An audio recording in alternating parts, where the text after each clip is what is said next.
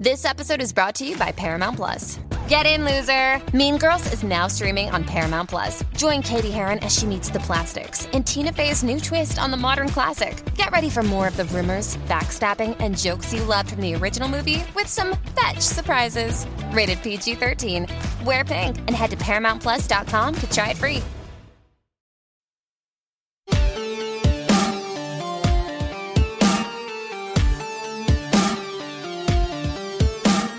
Welcome back to Crime After Crime. I'm John Lorden. Is I, Danielle Hallen. Oh, boy. You don't look ready for today's episode, Danielle. You look prepared. You look very prepared for today's episode. Oh, I am. I can't smell a thing, and I can hardly talk with this on. So I'll actually take it off until I get to my story. I was about to say, honestly, I bet most of the people in my story would have loved to have one of those. Oh, goodness. Yes. And the people in my story. It's going to be one of those special episodes. I can tell already. It's just a topic that can go in so many different directions. I am totally excited for this.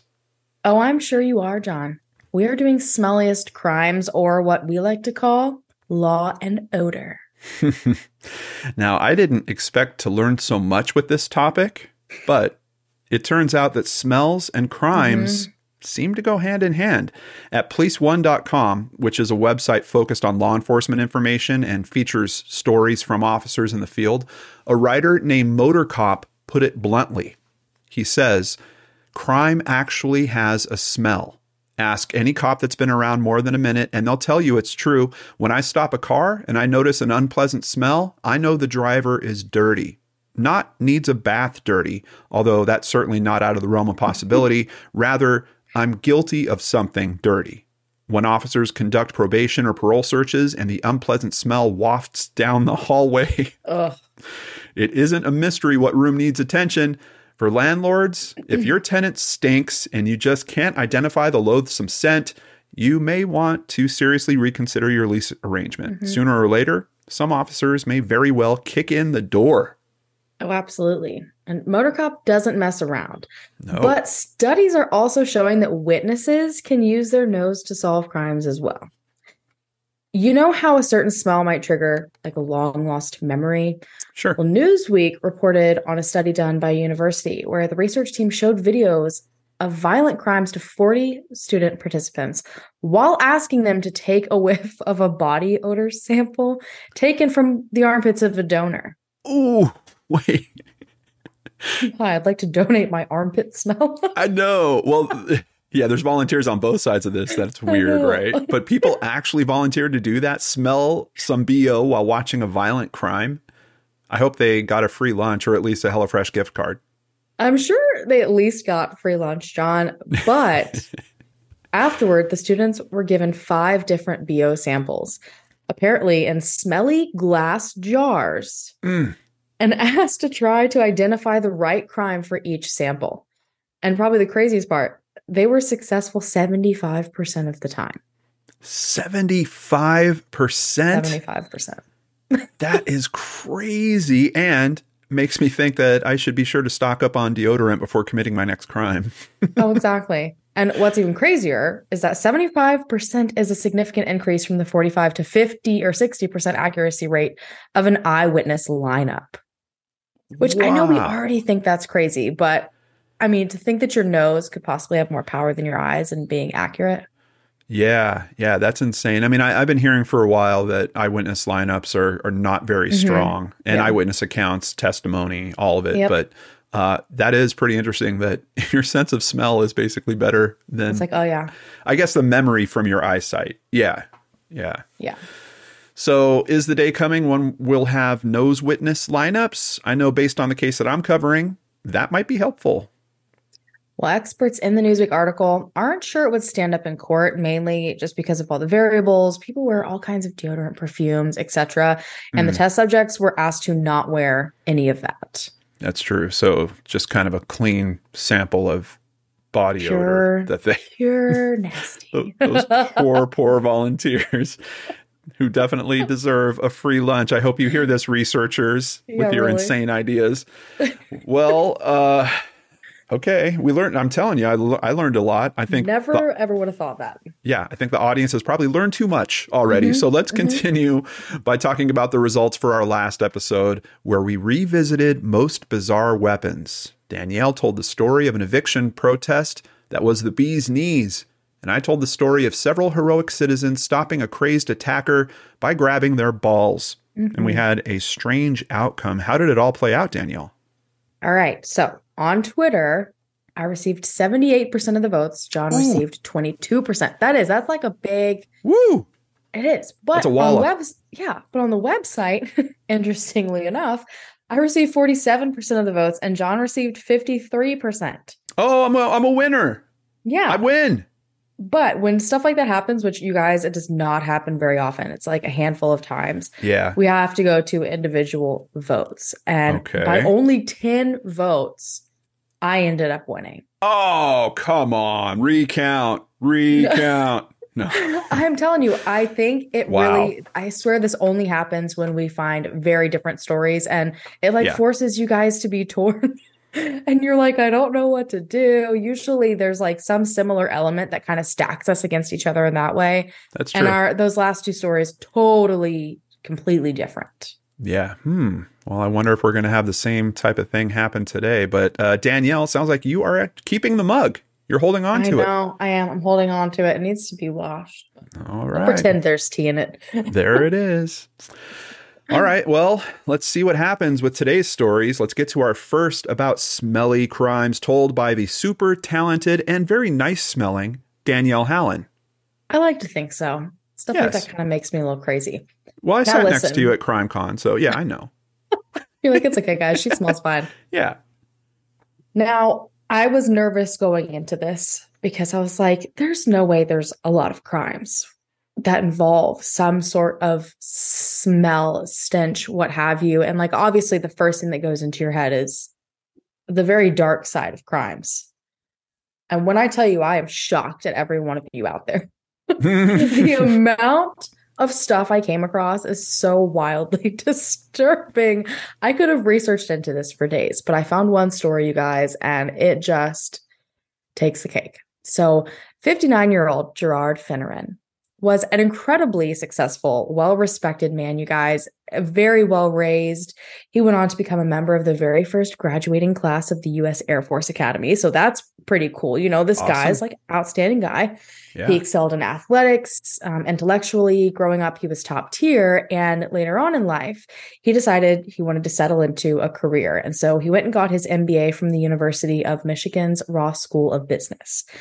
Now, he worked in a handful of different banks after he did this, ranging from Drexel, Burnham Lambert, Citibank, and then ended up managing or in a position managing the Trust Company of the West. And he was working very specifically towards becoming an expert in third world debt, focusing on Latin America. So like you're hearing this and you're like, oh, yeah, absolutely outstanding guy. Has everything together. You know, there's no way he could just totally fly off the handle. Well, hint, hint.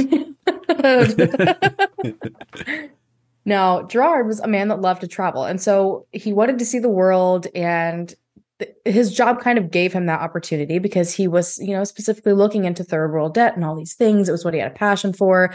And also when you're in that kind of job where you're just day in, day out at a desk in front of a computer with a head filled with numbers, vacations are much needed, or business vacations sometimes can turn apparently a little bit wild.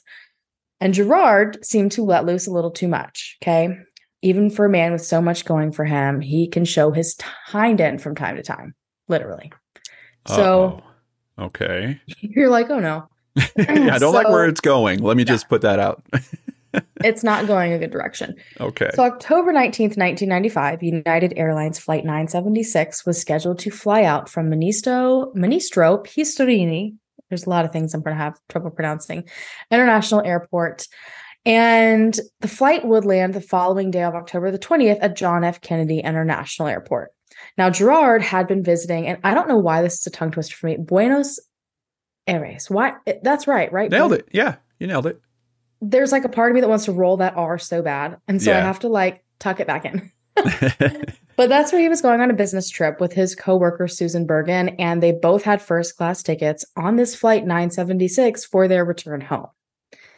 Now, you would think that this would be a fabulous experience. Now, I personally think no matter where you sit on an airplane, it's absolutely terrifying. But, you know, you've got more space, you got more amenities, people are kind of waiting on you a little bit more.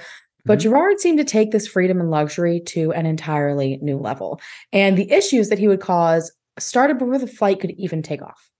Okay. And fellow passengers had absolutely no idea what the next 11 hours were going to be like. So Gerard boarded the plane, settled into his roomy seat at 10B. So he's like the last seat in first class. And as the passengers are still boarding the plane, Gerard decided, you know what, I'm going to kick off this flight after this successful business trip by having a couple glasses of champagne. It's okay. Like nothing, I know, like nothing out of the ordinary. Yeah. But it was obvious that he had already been drinking.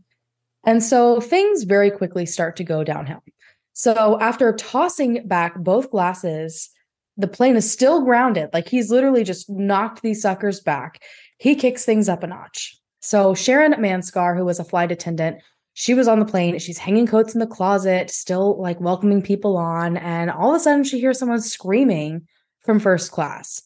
And while it sounded like an emergency of some kind, when she finally like heard what was happening, far from it. It's Gerard. He's at a seat and he's saying or demanding, quote, "I need another glass of champagne."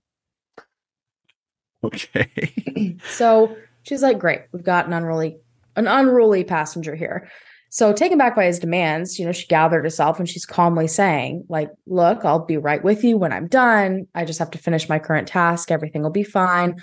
But Gerard was apparently feeling a little impatient and decided to take matters into his own hands. So he proceeds to make his way through the aisle. There's another flight attendant that is dealing with pouring champagne glasses for other first-class passengers and other passengers coming in. He just reaches right on over her and grabs a whole champagne bottle. Wow. Nice. You're like, yeah, perfect. Yeah. Now, unfortunately, this bottle was empty. Well, unfortunately for Gerard. So he's like, you know what? I'm going to continue on this mission. So he just walks right past her into the galley of first class, like full on goes into the galley and starts going through everything and finally finds two pre-filled glasses of champagne meant for other passengers and picks them up and starts to leave with all of this in hand. This empty bottle, these two champagne glasses. And so Sharon, who's like trying to find him at this point to see why he's screaming about needing champagne, she comes in at the tail end of his adventure and she ends up persuading him to put the champagne bottle down. She's like, okay, I got to keep this cool because we don't want to push this guy any further. We've literally not left the ground yet. Wow. And so she takes this champagne bottle from him and locks it into a cabinet. There's another champagne bottle that's actually full, locks that into a cabinet. And it's like, look, I understand you want to have alcohol. You want a refill of your beverage, but it is illegal for you to pour your own alcohol on this flight. If you need something, you know, I assure you, all you have to do is ask and be patient and we've got it. And so she's like, look, time to lift off, go back to your seat. Everything seemed calm. Gerard was sitting happily in first class, sipping his two new glasses of champagne. But like all good things, those glasses came to an empty end. Shortly after takeoff, like literally probably like less than 30 minutes, he signaled to another flight attendant and ordered two more glasses, except this time he's like, you know what? We're switching to French red wine. Ooh, yeah. They need to cut him off at some point. And of course, that's not going to go well, I'm sure. No, not at all. And we're an 11-hour flight. So at this point, however, I don't think that's really what the crew was focusing on. They're like, okay, well, at least he asked this time.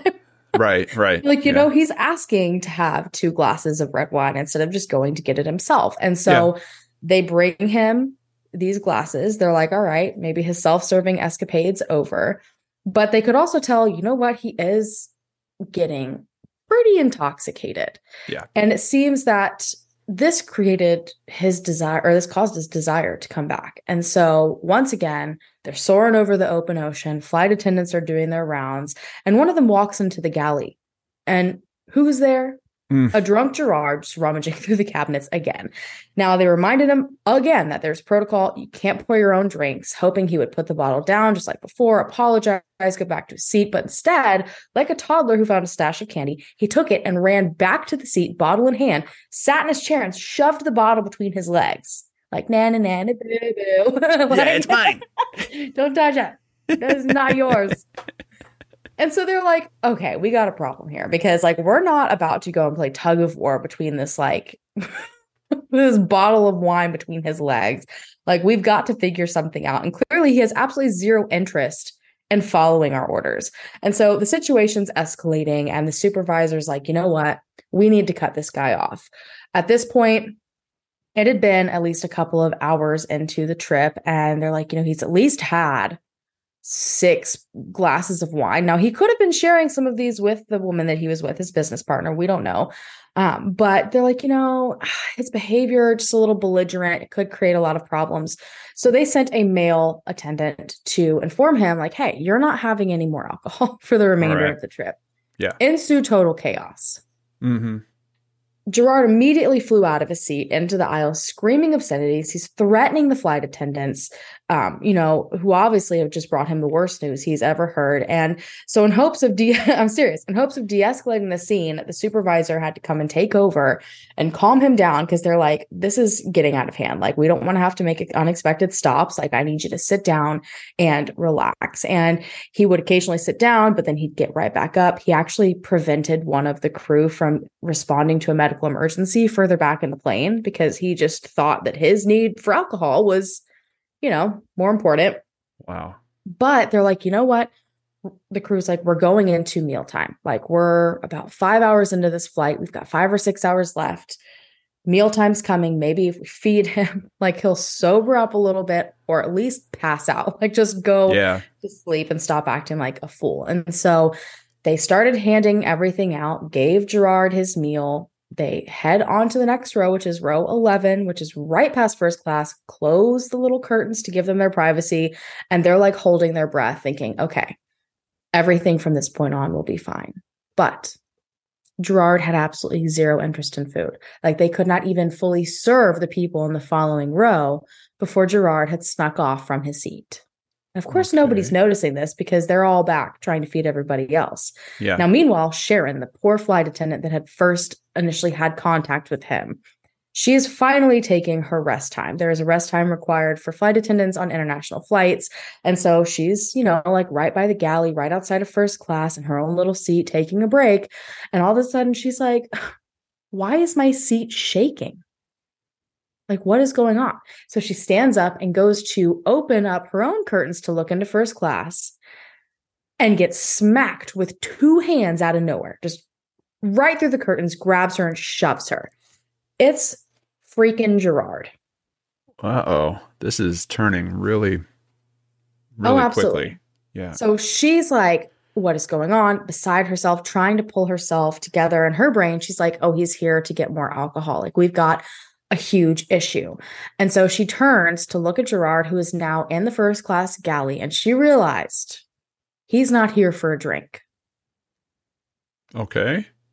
Instead, he wants dinner? In full view of the entire first class passengers, he had crawled up onto a serving cart, pulled his pants down, and took a massive crap top of the cart.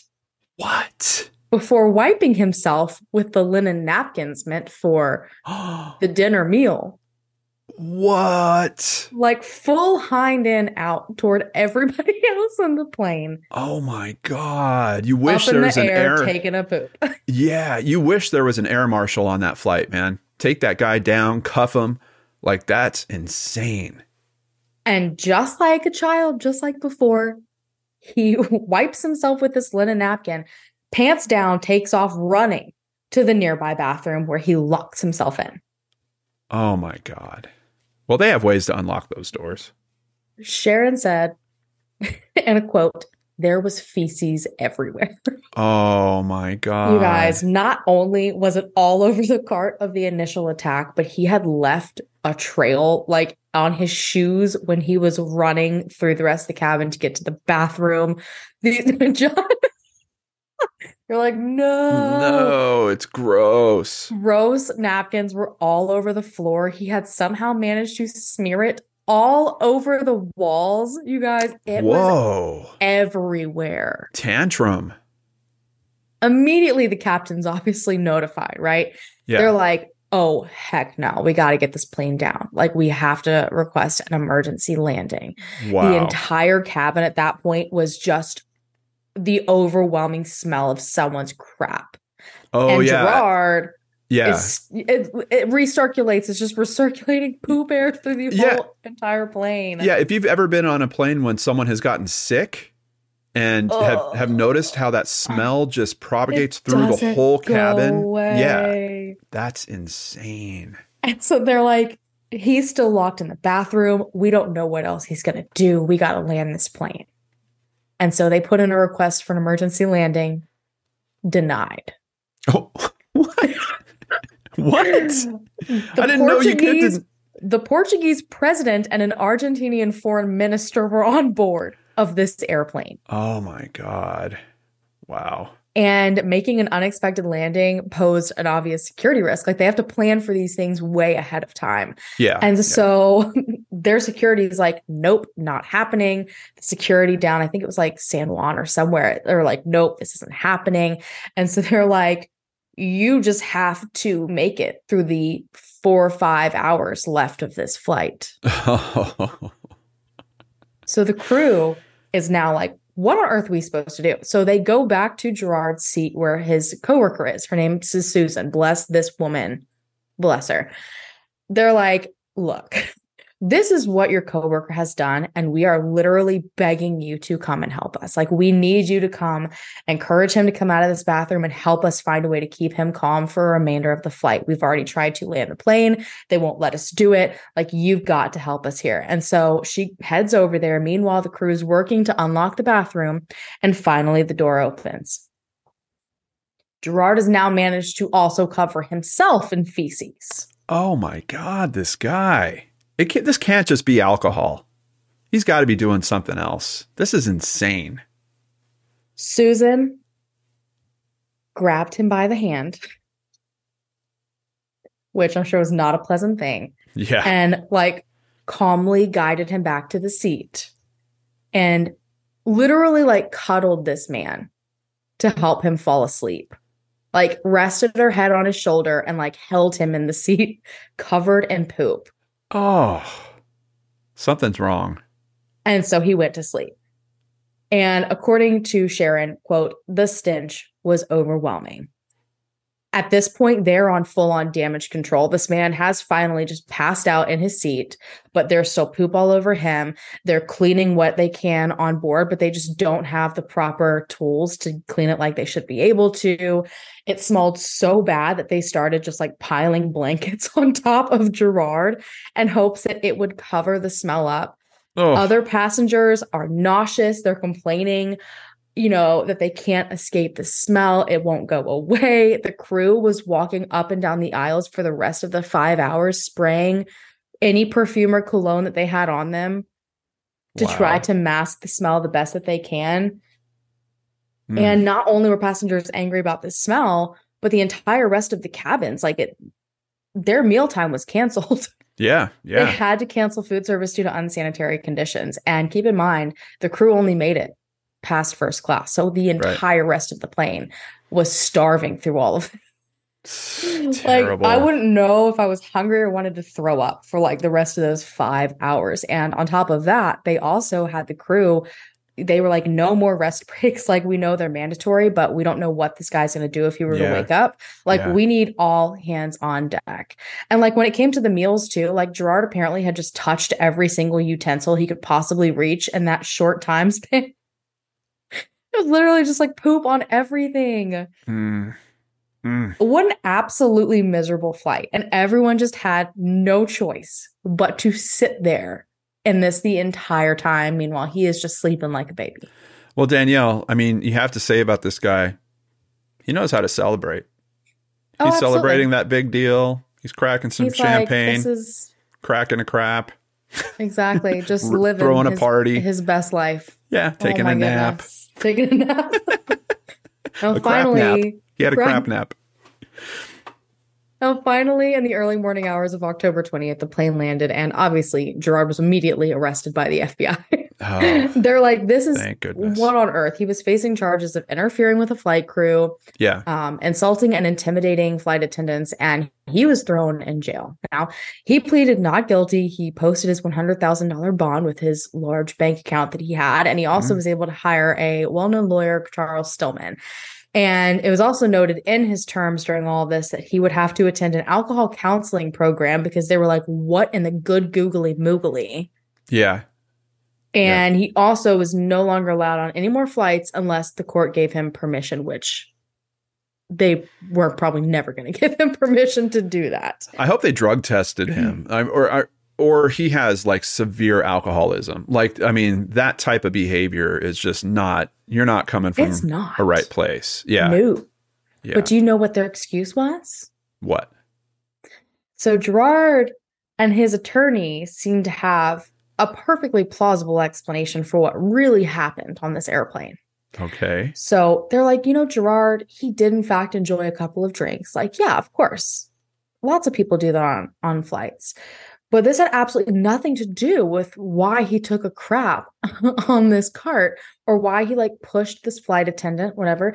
And so instead, Charles Stillman was like, the crew were so focused on complaining about his drinking and, you know, the wine that he was taking that they ignored a, quote, dire medical emergency that he was having.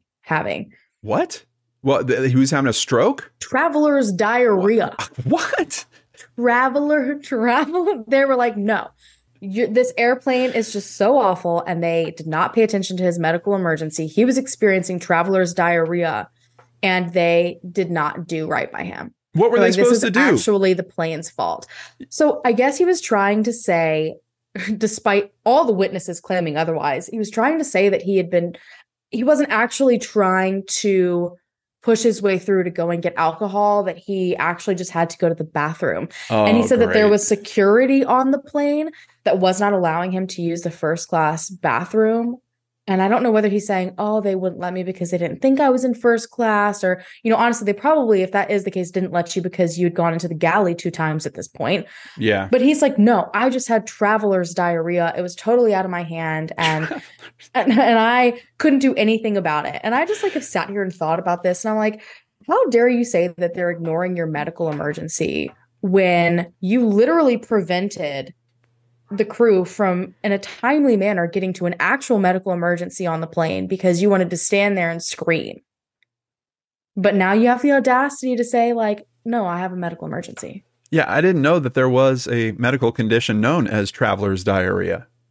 No, I mean, there's definitely some questionable things that can happen in your gut area after you've gone to like, you know, had certain fruits from certain places. And like,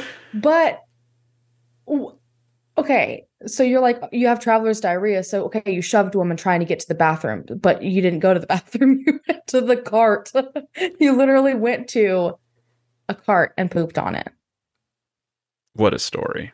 Now, obviously, the publicity on this case, field day, okay? No one's letting Gerard live this down. And he actually became like hilarious headlines all across the country and even made it on David Letterman, who read off the, quote, top 10 Gerard Finneran excuses, consisting of, quote, oh, like you've never done it before. No, I haven't. I don't think anyone really has. I could almost guarantee you're one of like the very few people. And, quote, misread brochure about advantages of first class. I mean, they were just going in on this guy. And I'm just like... There's a point where you're like, okay, there might be something deeper going on here, but it's also like you are how old? Like you're in your 50s, okay? Come on.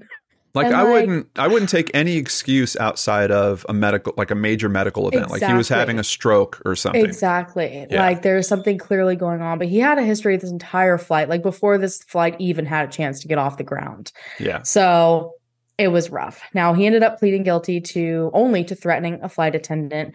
And I will say a bit more of like the truth, so to speak, came out. He did admit that he had been drinking a lot and that he was, in fact, angry that they had cut him off, which we all knew based on every witness that was there. Yeah. And he said that did lead him to act out of character, but he still seemed to stand by this idea that he experienced traveler's diarrhea. Like, and I find it so interesting because I think he was so embarrassed by what he did. He's like, oh, I would much rather admit to like pushing someone than the fact that I literally popped a squat in the middle of an airplane in front of everyone. So, yeah. Regardless, he ended up paying a $1,000 in cleaning costs to totally clean the plane of his giant mess. He also, get this, had to pay $48,000 to reimburse every other passenger on the flight.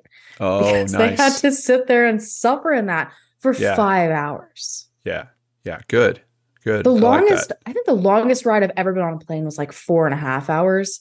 Yeah. And like, it was the end of the world. And like, as someone who has like anxiety over that, if I also had to smell that, they would have to emergency land the plane to get me some medical assistance because I would just not be well.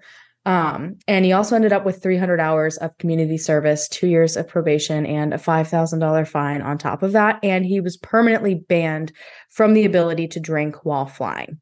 Yeah. Yeah. I mean, that's part of the problem. And I've seen, I've literally seen them deny boarding to people because they had too much at the airport.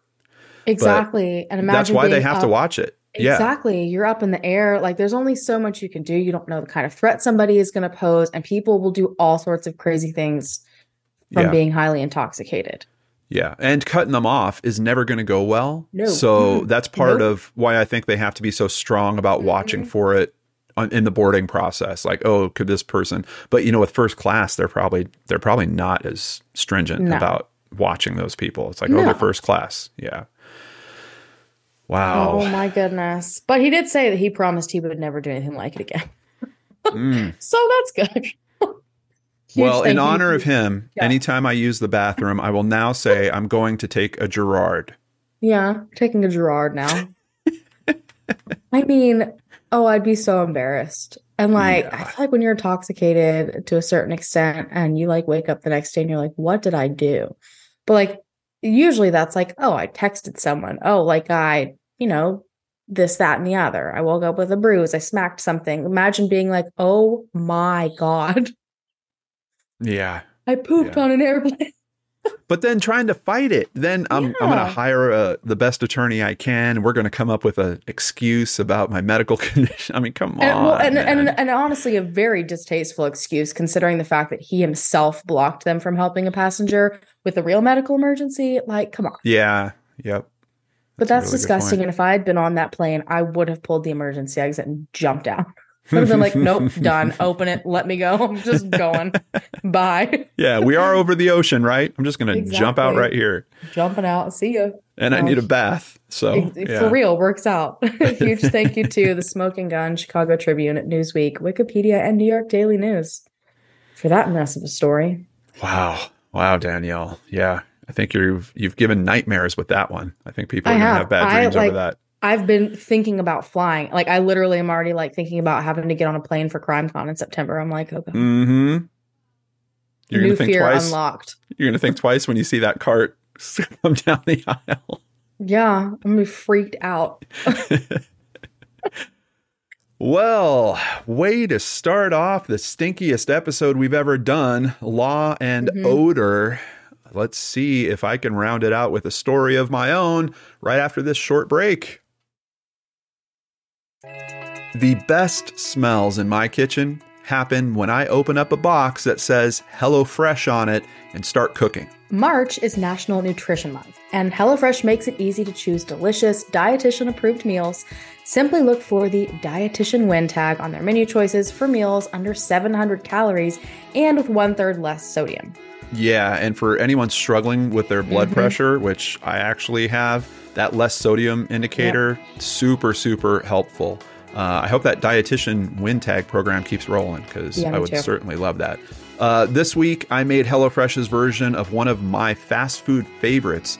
It's called the Black Bean Burger Crunchy Wrap. It was kind of fun and just really satisfying to pull it off, but the best part by far was the taste. They somehow they one-upped my fast food fave. That's all I could say. It was amazing. And you guys, that was just one of 40 weekly recipes John got to choose from. Recipes for all meal occasions, lifestyles, and preferences. HelloFresh makes it easy to eat what you love. Customize select meals by swapping proteins or sides, or even adding protein to a veggie dish. They're the best.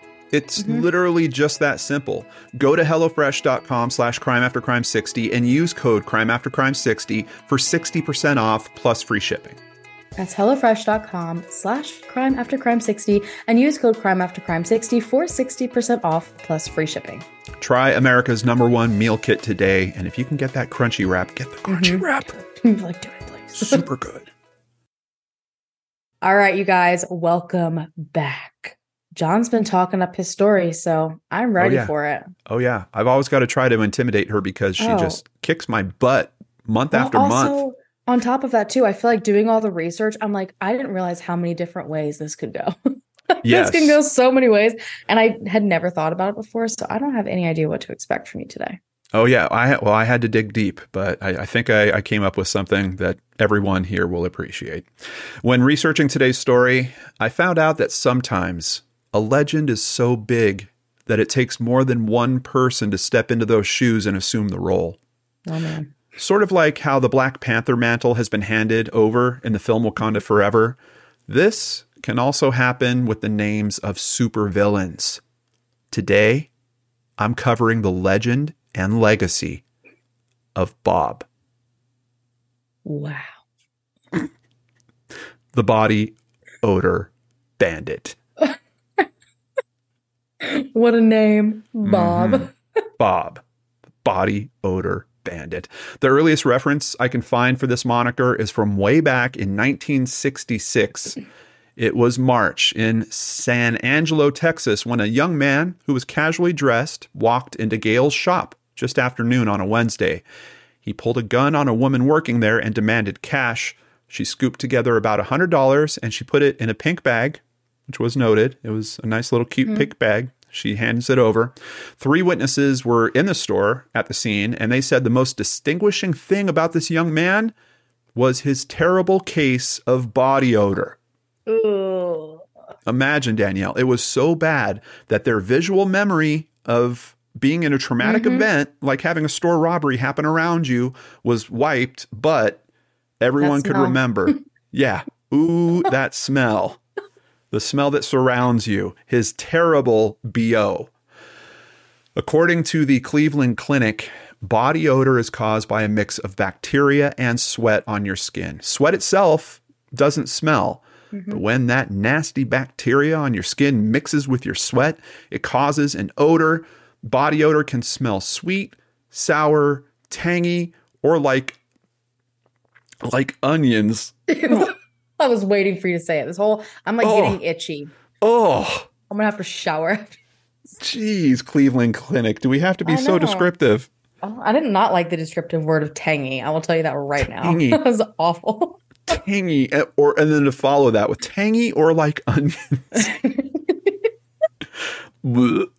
I know, it's awful. Gosh. The amount you sweat doesn't necessarily impact your body odor. That's why a person can have an unpleasant body odor but not be sweaty. Your body odor can change due to hormones, infection, medications, or underlying conditions. Other factors that can affect body odor are exercise, stress or anxiety, which we're talking about robberies here, hot weather, being overweight, genetics. I think they're missing one here, but I'm going to add it. Bad hygiene, maybe? Yeah, that's probably a big one, I would assume, with the bacteria situation. Yeah. Your BO is also affected by sulfur-rich foods such as onions. There's that word again. Keep it together for the episode. You've got this, I believe.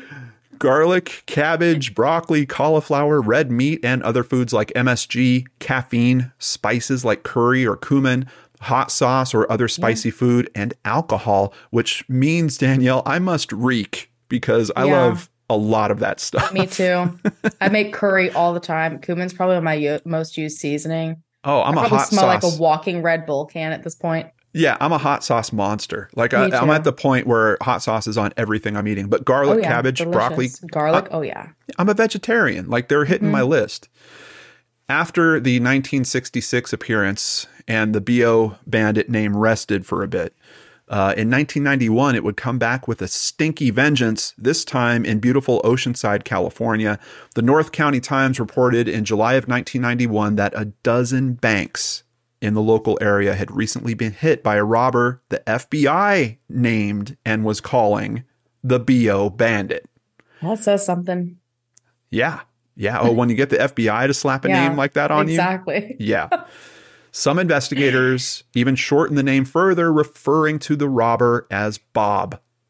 Bob, a white man with sandy hair and a mustache that stood at about 6'3", used the same approach in most of the bank robberies, standing in line and waiting for the next available teller, just like a nice person would. Mm-hmm. Then presenting a note to the teller. The notes typically said something like, "This is a robbery. I have a gun. I want money." Bob, he's very to the point, Danielle.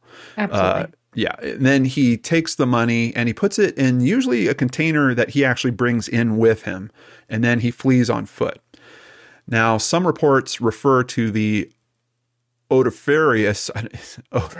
I wanted to say odoriferous, and I don't think that's the right word. Odoriferous outlaw. Odiferous. There it is. Odiferous. I knew it would come out if I tried enough times. Yeah. Good job. The odoriferous outlaw is possibly being a vagrant due to his appearance and, of course, that special smell of his. Absolutely.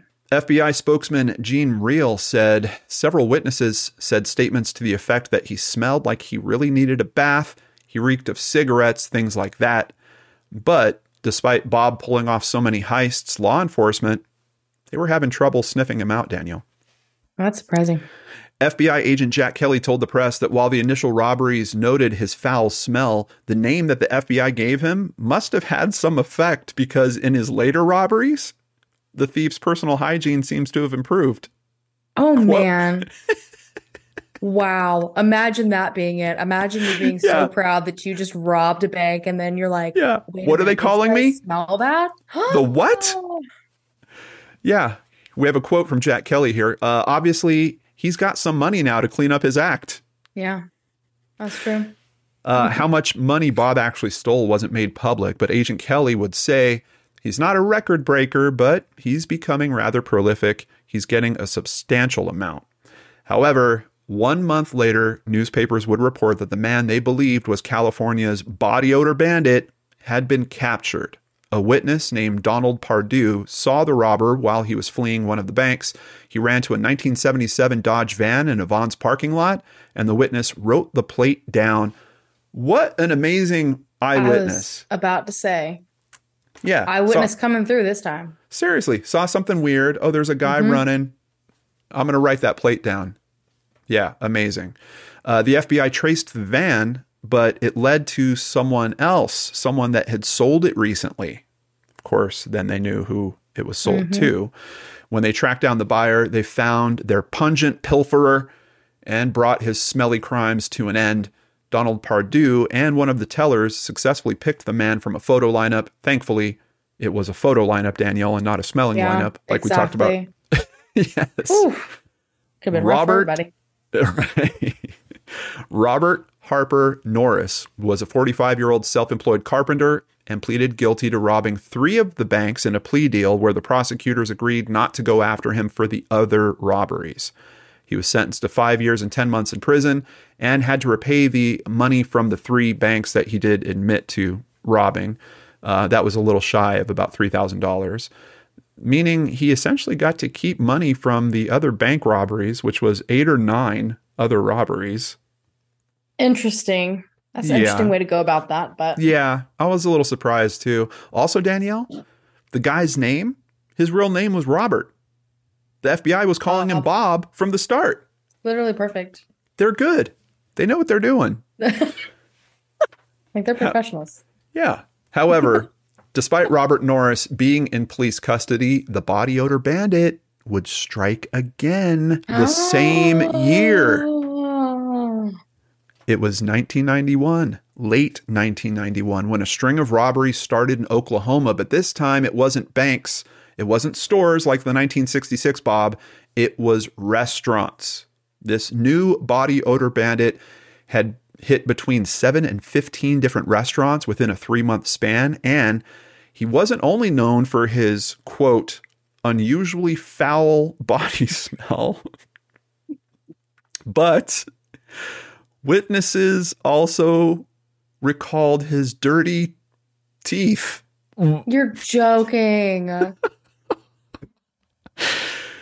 People pick up on stuff like that very frequently. Like people, we notice people's appearances and smells and this, that, and the other more than most things.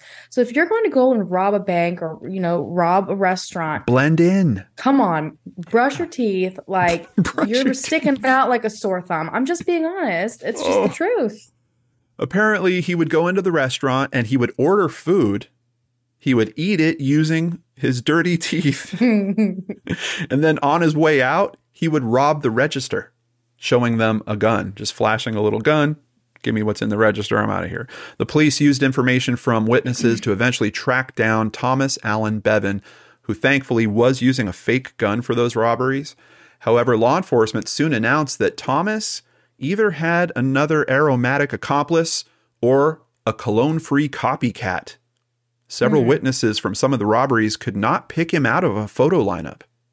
The strange thing is that the MO was exactly the same. So either Thomas was training someone or they were able to pick up the MO from the news coverage.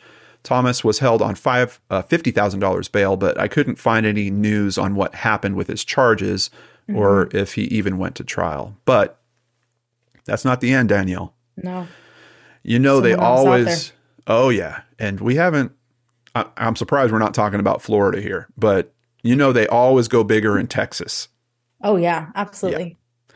And the Lone Star State has had not one, but two BO bandits. In July of 2014, 19-year-old Frisco resident Danielle Hallen would take on the name when he robbed a Wells Fargo bank, also using a note.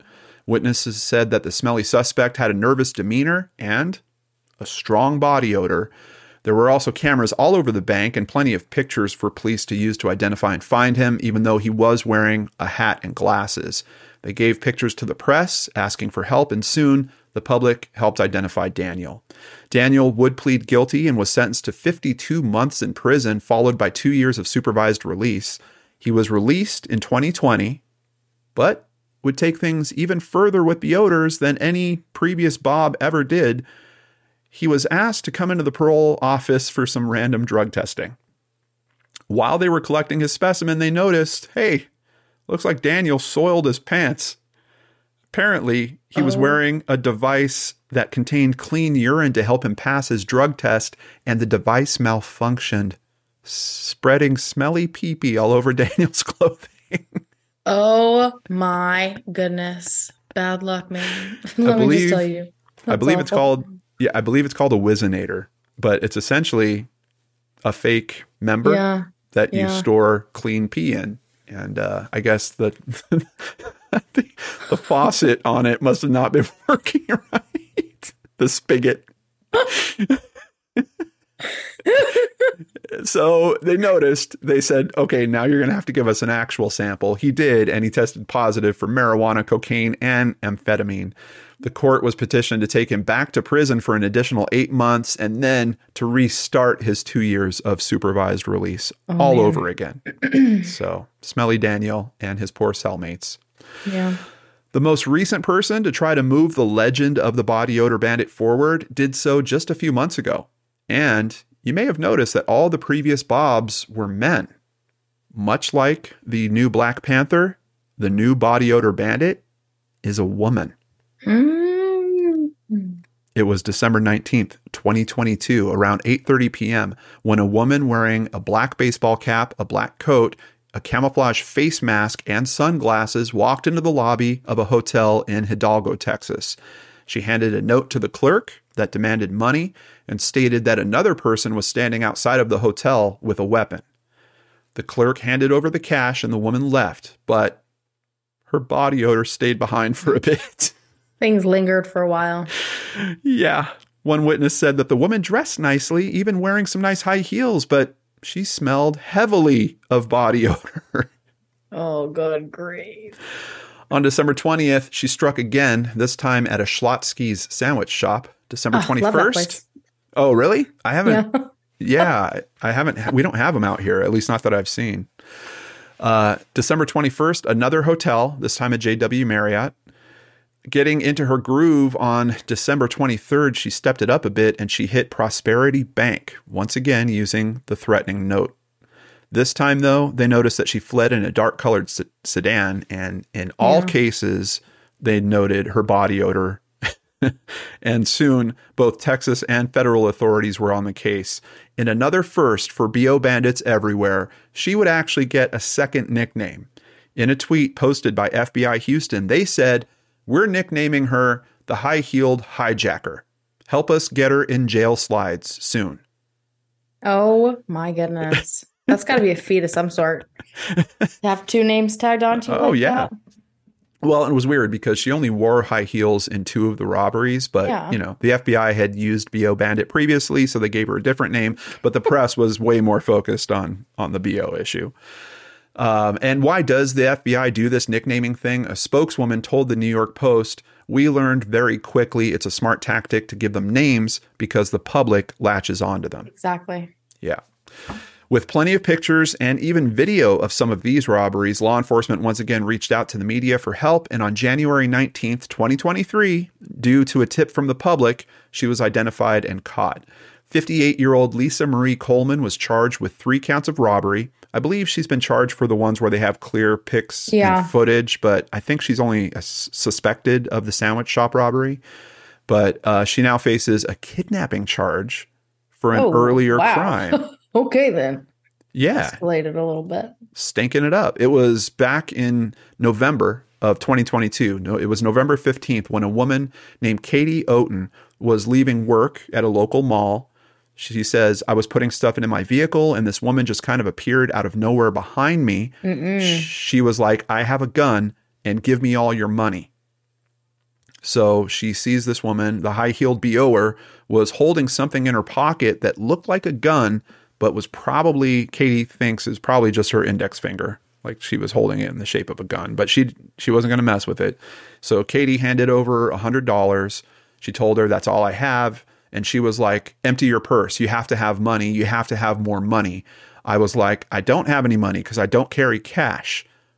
She then forced Katie to drive her to several ATMs to try to withdraw more money. They drove her. Gross. Yeah. Yeah. Ew. They drove around for nearly 30 minutes, stopping at 4 ATMs, with the robber demanding that Katie withdraw $2,000. Poor Katie, stuck in a vehicle with the BO Bandit for a half an hour, being driven to these different places. And the impression I'm getting is that Katie didn't have any money in her account because they're going to all these different ATMs. And I only ever hear, basically, Katie gave her the $100 that she had, that she knew about. When the BO Bandit asked for her to check her purse, she found another 60. So she gave her 160 in total. And that's the only total that I ever hear of in the coverage on this. But Katie did figure out a way to get some fresh air and escape the situation. She convinced the robber that she could get more cash if they went to a grocery store ATM. Why that logic worked, I don't know. But she's like, "Oh, yeah, sounds about right. Let's try." Yeah. Oh, there's something wrong with these ATMs. Let's go to the store. So once she got into the store, they both went in together. Katie basically then refused to leave. Quote, "I told her I wasn't going to leave Randall's Pharmacy and Grocery with her. I told her, you have the car keys. Take the car. Go and do whatever you want." So the bandit left with Katie's phone, keys, and the $160 that I mentioned, but thankfully did leave Katie behind at the store. Katie would find her car still in the parking lot later. She called authorities, but thought police were never going to find the woman that kidnapped and robbed her. She was very happy to hear about Lisa's arrest a few months later. Law enforcement is actually looking for any other victims of Lisa's run of musty misconduct. Good grief. She was just on one, leaving her trail everywhere. Yeah. And according to some early court documents on this case, Lisa has already admitted to the kidnapping incident. Her bond has been set at $300,000. What was her motive? Prosecutor Chandler Rain with the Harris County District Attorney's Office said, Pretty much anytime you have someone taking money from somebody else, one of your motives is going to be greed. Ms. Coleman decided that something that was somebody else's, she had a greater right to possess it. And this is a case that's still in process with another court date coming up in April. So I do just want to remind everyone, we have to remember that Lisa Coleman is to be considered innocent until proven funky. Yeah, exactly. Thank you, San Angelo Standard Times, Cleveland Clinic, North County Times, the Fresno Bee, the Los Angeles Times, Boca Raton. Boca Raton. Is that how you say that? See, I don't know. I'm Boca Raton, I think. I think news. So. I think, yeah. The Oklahoman, the Dallas Morning News, casetext.com, clicktohouston.com, ABC 13, Fox 26 News, Local Today News, the New York Post. The research went on and on and on. I even stopped by Chat GPT or whatever, the new chat AI that everyone's using. And I asked it, I told it, I'm looking for names for smelly criminals. And Danielle, it lectured me. Nuh-uh. Yes, it did. It's like, you know, it's really not polite to be calling people names, even criminals. And, you know, no person is any one act that they ever do. I was like, what? I'm just asking for. So I told it. Do some research, please. I know. I told it. I'm like, well, okay, this is actually for a fictional piece that I'm writing. And it was like, okay. I guess I'll figure this out. It did. It was like, okay. I did not like that. Well, since you told me that this was for fiction, then here's some titles I came up with. And then it gave me a list of 10. So here's some other names that I was trying to work into the script, but they didn't quite fit. The Fumigator, Stenchmaster. The Odor Bandit, it almost came up with Bob. Exactly. Funk Felon. Funk Felon. That has to be my favorite one so far. The Smell Razor. Oh, my goodness. Noxious Offender. The Aroma Assassin. Stinky Steve. The Perfume Pilferer. And the Cologne Criminal.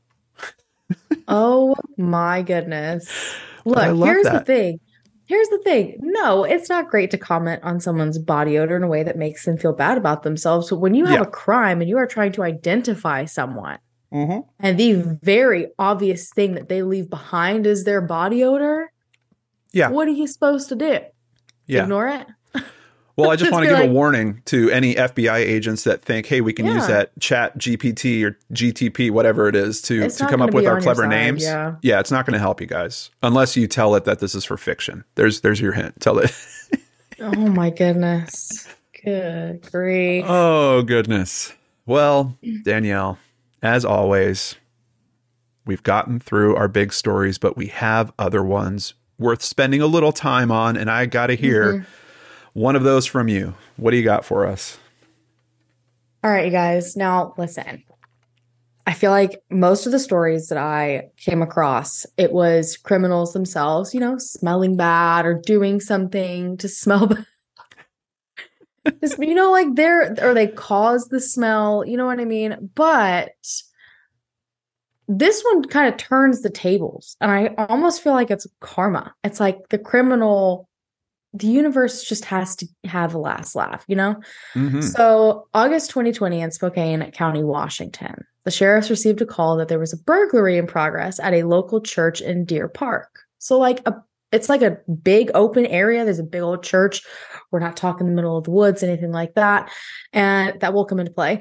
And then the caller was informing them, look, there is a guy, he's in the church, we can see him on the cameras, he's got a mask on, he's looking at all of our audio equipment. And you guys, stuff like that is expensive. And so they're like, we need someone there to prevent him from taking it. And so officers, 3 a.m, head to this church and they see this man walking inside and he gets to a window where he obviously sees them too. And so he starts to flee and he's jumping out of this window. Police are, you know, running right up to him to stop him. They're cornering him.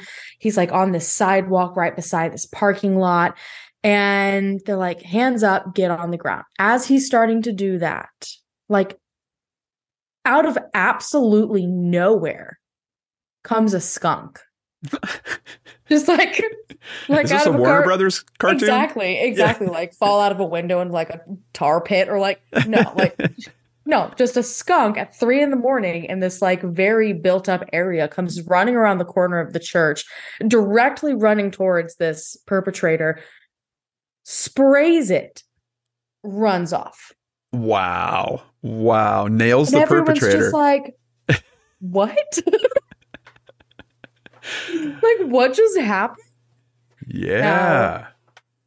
He ended up getting sprayed. 28-year-old Grant Simpson ended up being arrested, or Simonson, not Simpson, and charged with second-degree burglary. And I cannot imagine what that car ride to jail was like to book him. Yeah. Because, I mean, freshly sprayed with skunk, and he couldn't even go anywhere because he's being told by police, like, hands up, get on the ground. And all of a sudden, he is cornered by a skunk.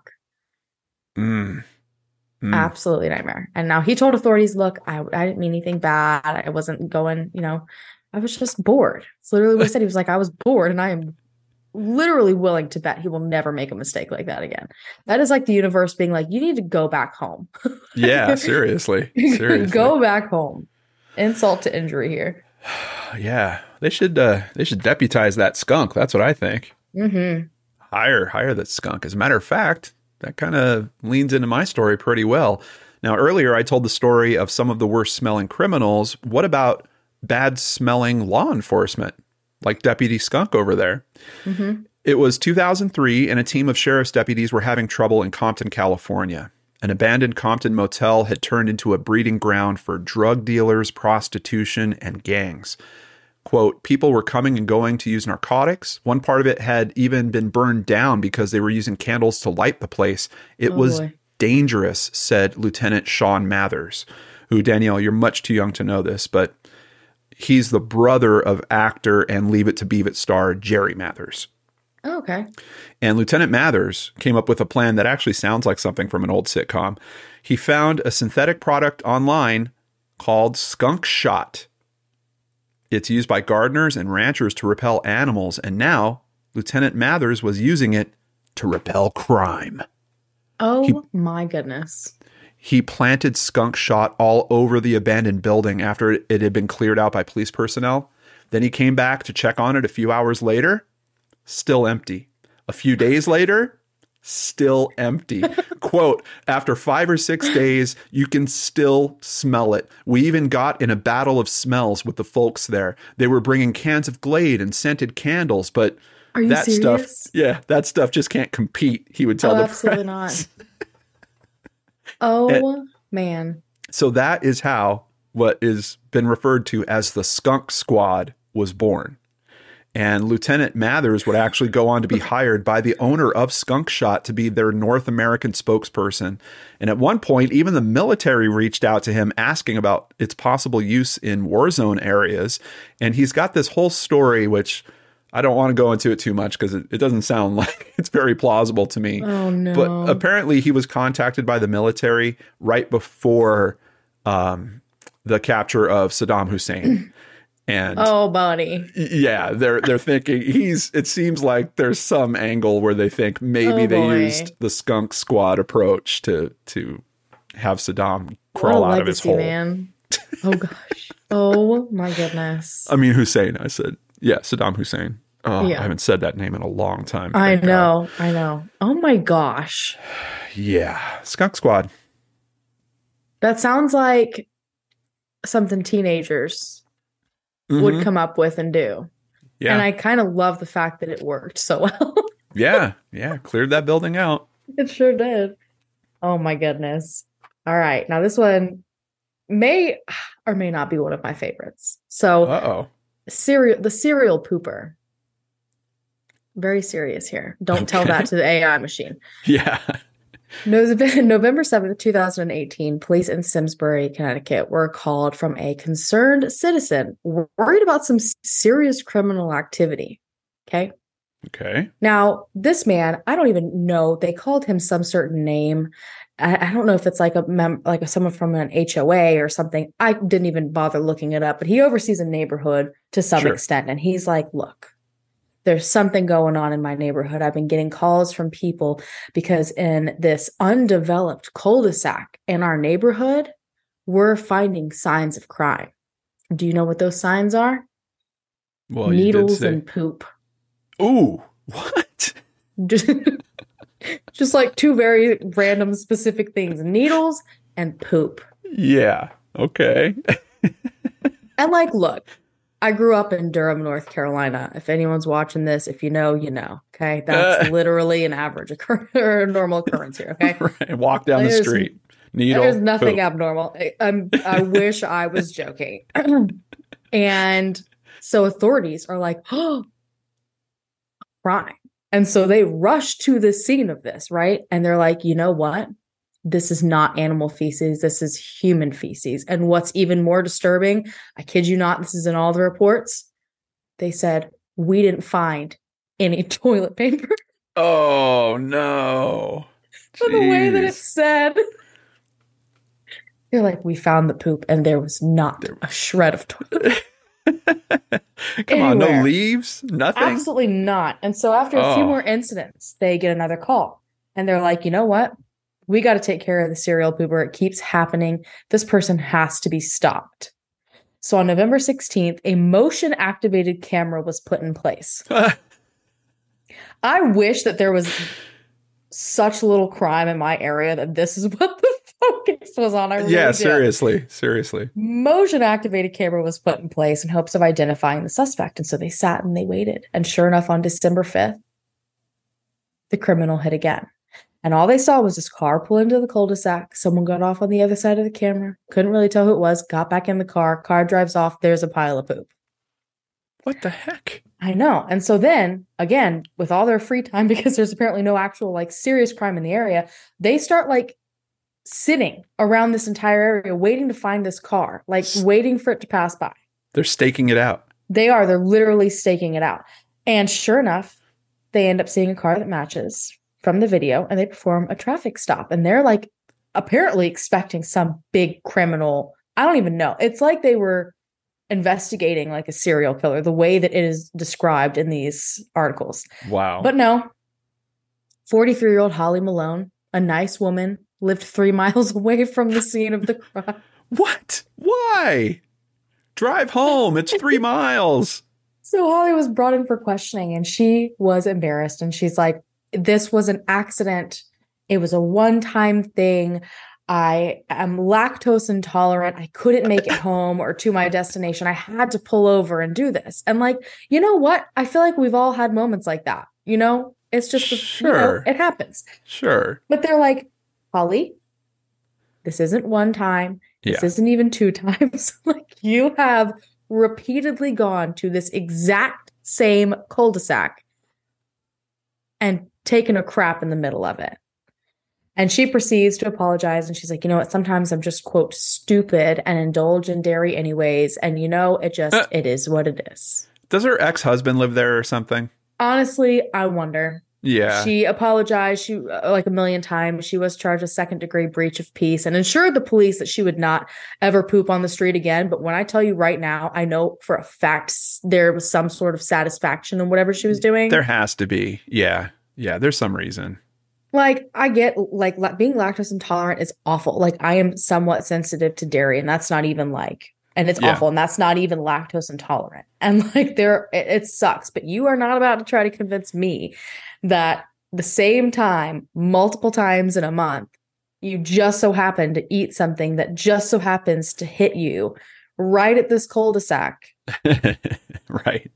Like, maybe this is just the way they get, like, experience thrill in this area. Like, there's no crime. They've got to create it. That's kind of what I was thinking. Like, does she have a thing about wanting to go to the bathroom in the outdoors or something? I don't know. You know what? Maybe. I don't know. Yeah. But maybe in the woods. Like, I don't even know. An absolute nightmare. Yeah. Well, Phil Atito wasn't happy, Danielle. It was last year at a council meeting in Maryland. The council was trying to pass a bill that created a police accountability board, a board that didn't involve an already existing coalition for police accountability that was actually run by the public and 100 local organizations looking for change. So Phil wanted to make a statement. He showed up at the council meeting in a poop emoji costume. Oh, my gosh. And he read his statement, congratulating the council on passing a shiny turd of a bill, a turd that will come back and haunt them because when you lay a turd, it stinks. These are his words, Danielle. When you pass a whopper of a turd, the stink lingers, he concluded, really tapping the joke out as far as he possibly could. Or did he? After giving his speech, he went back to his seat, but something wasn't right. Nope. Within a few moments, you could see council members start leaving. An announcement is made over the speakers that there's a smell in the room, but Phil just sits there until the deputies walk over to him. They found that Phil had an empty glass vial with a label on it that read, "Stink Bomb." Oh my gosh. He had poured liquid poo all over himself in the poop costume. Now that's getting into character. It absolutely is. I was about to say, there is a very high level of dedication to this entire thing so far. Absolutely. Like it wasn't enough. There's footage of all this. And I listened to his whole speech, and he taps the joke and taps the joke. You're wore out by the end of it. Yeah. You're like, okay, guy, we get it. You think this thing's a turd. We get it. But then he goes and sits down. Cops come over. He's probably giggling to himself the whole time. She'll be like, yeah, room. I'm so exactly. So the chambers were cleared, and Phil became a headline. He was also offered medical treatment because apparently he was having trouble breathing with the stink bomb all over him and him cooped up in the poop costume. He was charged with disorderly conduct and disturbing the peace. I'm telling you, I feel like this has come back to bite almost every single person. Yeah. It's just not a good situation. Good grief. No, these are some of the fiercest criminals that we've ever covered on this show. Absolutely. And Danielle, I'm wondering, who's going to win this month? Honestly, this is going to be interesting because I feel like we had very, very different stories again. I do too. Both of them were an absolute nightmare. Mm-hmm. And I honestly am shocked when it comes to your story that there are so many people living out the exact same thing. It is weird. Over and over again. It's weird that the MO was the same for most of them too. That most of them are handing over a note. They're usually actually unarmed, but they smell. Really they leave bad. That smell behind. I'm like, did you all get together and plan this? Is there a Reddit thread somewhere where you're all discussing doing this and taking tips off of each other? What is happening here? Honestly, yeah. I don't know, you guys, but it's not up to us. You guys get to vote who told the best law and order story. And you can vote for the first 7 days at our Twitter account @CrimeAfterPod, or you can also head over to www.crimeaftercrimepodcast.com and vote there. We also have a link in the description box if you're watching on YouTube, or if you're watching, you can also click the little eye in the corner. At Crime After Crime Podcast, you'll find all the links you'll ever need, including where to find more content by Danielle and myself, how to join our Patreon, and shop our Teespring store. And as always, a massive thank you to our patrons. You guys, Thanks, guys. Are absolutely awesome. We love getting to hang out with you because we have bonus Patreon special segments monthly, where you get just a whole bunch of learning about me and John and crazy stories. Plus, our patrons also get a personal shout out in an upcoming Patreon special. And don't forget, you can come and meet us, plus attend our final episode at CrimeCon Orlando in September of 2023. Come and meet up with us for the big finale, you guys. And how do you get your name on the guest list and a bunch of free Crime After Crime swag? I'm here to tell you, visit crimecon.com and buy a standard CrimeCon pass today using the code CrimeAfterCrime with no spaces. And then you take that, email your receipt to crimeaftercrime@lordanarts.com. That's crimeaftercrime@lordanarts.com. The sooner the better. We do have a limited number of seats and swag, and we don't want you guys to miss out. It's going to be a whole lot of fun. Absolutely. And of course, we'll be back with another episode for you guys next month. What's the topic? It's one that you selected from when we did the polls. The audience pick, World's Worst Alibi Part 2. It's going to be a good one, you guys. Absolutely. I kind of felt in my bones that was going to be the one that people would pick. I kind of did it. All right, you guys, this show is produced and hosted by myself, Danielle Hallen, and the always amazing John Lorden. If you enjoyed today's episode, please rate or review us on whichever platform you found us on. Have a great month, you guys, and we'll see you again soon on Crime After Crime. Bye-bye.